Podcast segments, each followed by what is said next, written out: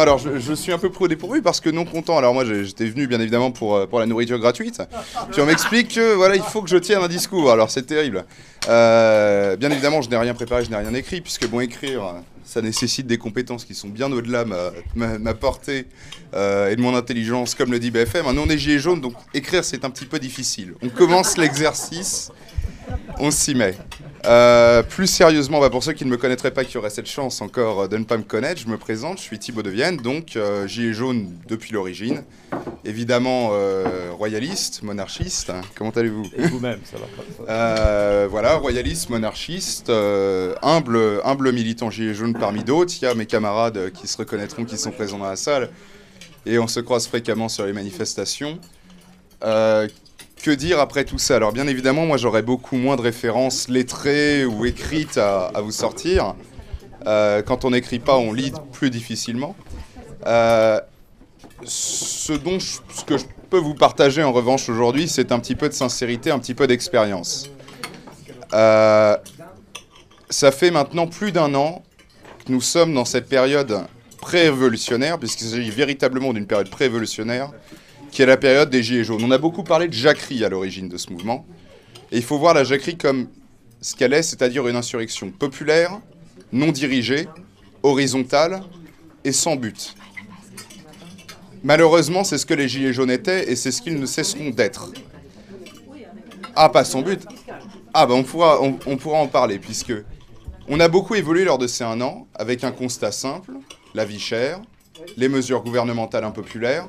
Nous sommes partis de ce constat très élémentaire, ce constat de mère de famille qui consiste à dire que j'ai le même travail qu'il y a 20 ans, mon mari a le même travail, mes enfants vont à l'école et pourtant le niveau du caddie baisse, le niveau de la famille baisse. On n'a pas les mêmes possibilités, on ne part plus en vacances, les écoles ferment. Quand on a un hôpital, la chance d'avoir un hôpital à proximité de chez soi, celui-ci est fermé ou les services s'enchaînent. Et on assiste à quelques manifestations sans aucune efficacité finalement face au mépris des pouvoirs publics. On assiste au, remaniement budgétaire des ministères, on voit le budget de la, France, qui est dédié maintenant au deuxième poste de dépenses nationales et le remboursement d'une dette illégitime et parfaitement illégale dont il est impossible de connaître les créanciers. Voilà. Vous voulez un motif d'arrestation, allez au ministère des Finances euh, et demandez tout simplement qui tient cette dette, à qui rembourse-t-on cette dette que nous sommes censés avoir contractée. Personne ne vous répond, personne ne vous dit c'est parfaitement illégal et cette liste n'est pas connue. À ce constat de base, nous avons manifesté, nous avons constitué un mouvement spontané, sincère, populaire. Nous sommes retrouvés sur les Champs-Élysées, on a manifesté, on a connu les pires traitements médiatiques, policiers, euh, des commentaires orduriers de la part de beaucoup de journalistes euh, quand on a été comparé à, la- à une peste brune, à des antisémites, à un, peu- un petit peu tout ce que vous voulez. La, la République est allée de son détour. Euh, force est de constater que sur cet échelon de base, d'autres revendications plus politiques, plus construites se sont ajoutées. Il y a bien évidemment le RIC, d'autres revendications plus politiques, plus populaires.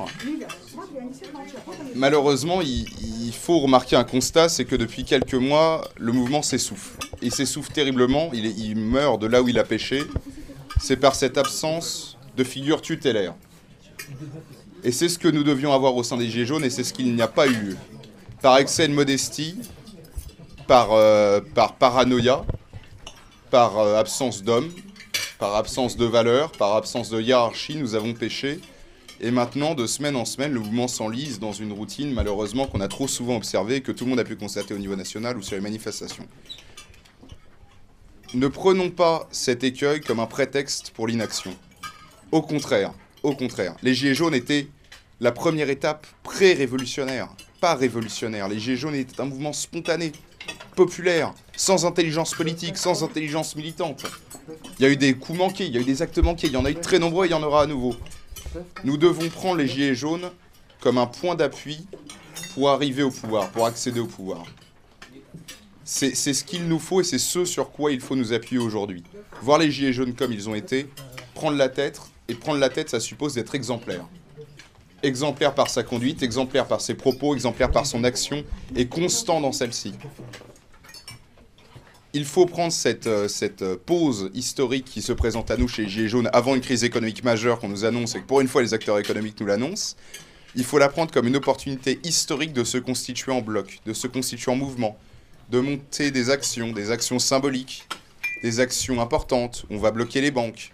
Ne pas laisser les groupes écologistes faire le travail. Quand on voit sur le Black Friday qui s'est déroulé récemment, les blocs écologistes payés par l'étranger, payés par des fonds sorosiens, assumer l'action que nous devrions assumer, c'est une énorme erreur. C'est une énorme erreur parce que ça donne le message aux Gilets jaunes de la base que ces groupes-là font le sérieux du travail alors que c'est nous, c'est à nous de le faire fondamentalement.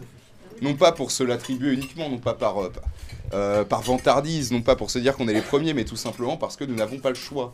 Ces gens-là derrière ont exactement le même programme que Macron, c'est revendre la France, c'est la destruction des frontières, c'est la destruction de la famille, c'est la destruction des valeurs.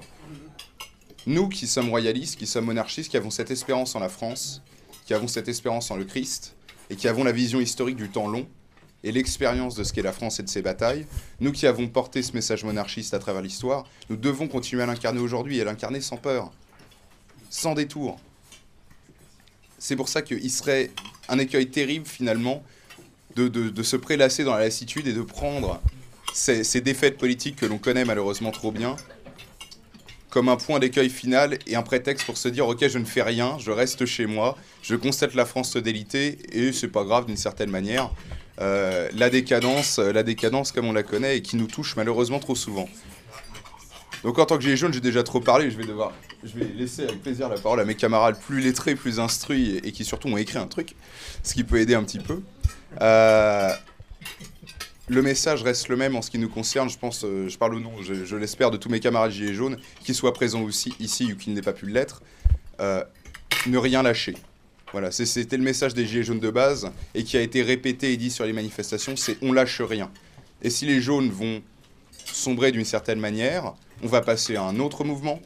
Cette réalité sociale, ces mots sociaux vont se réinventer dans un autre mouvement plus sérieux, structuré, et c'est sur ce mouvement que nous devrons nous appuyer au moment venu. Je vous remercie, je vous laisse à vous asseoir.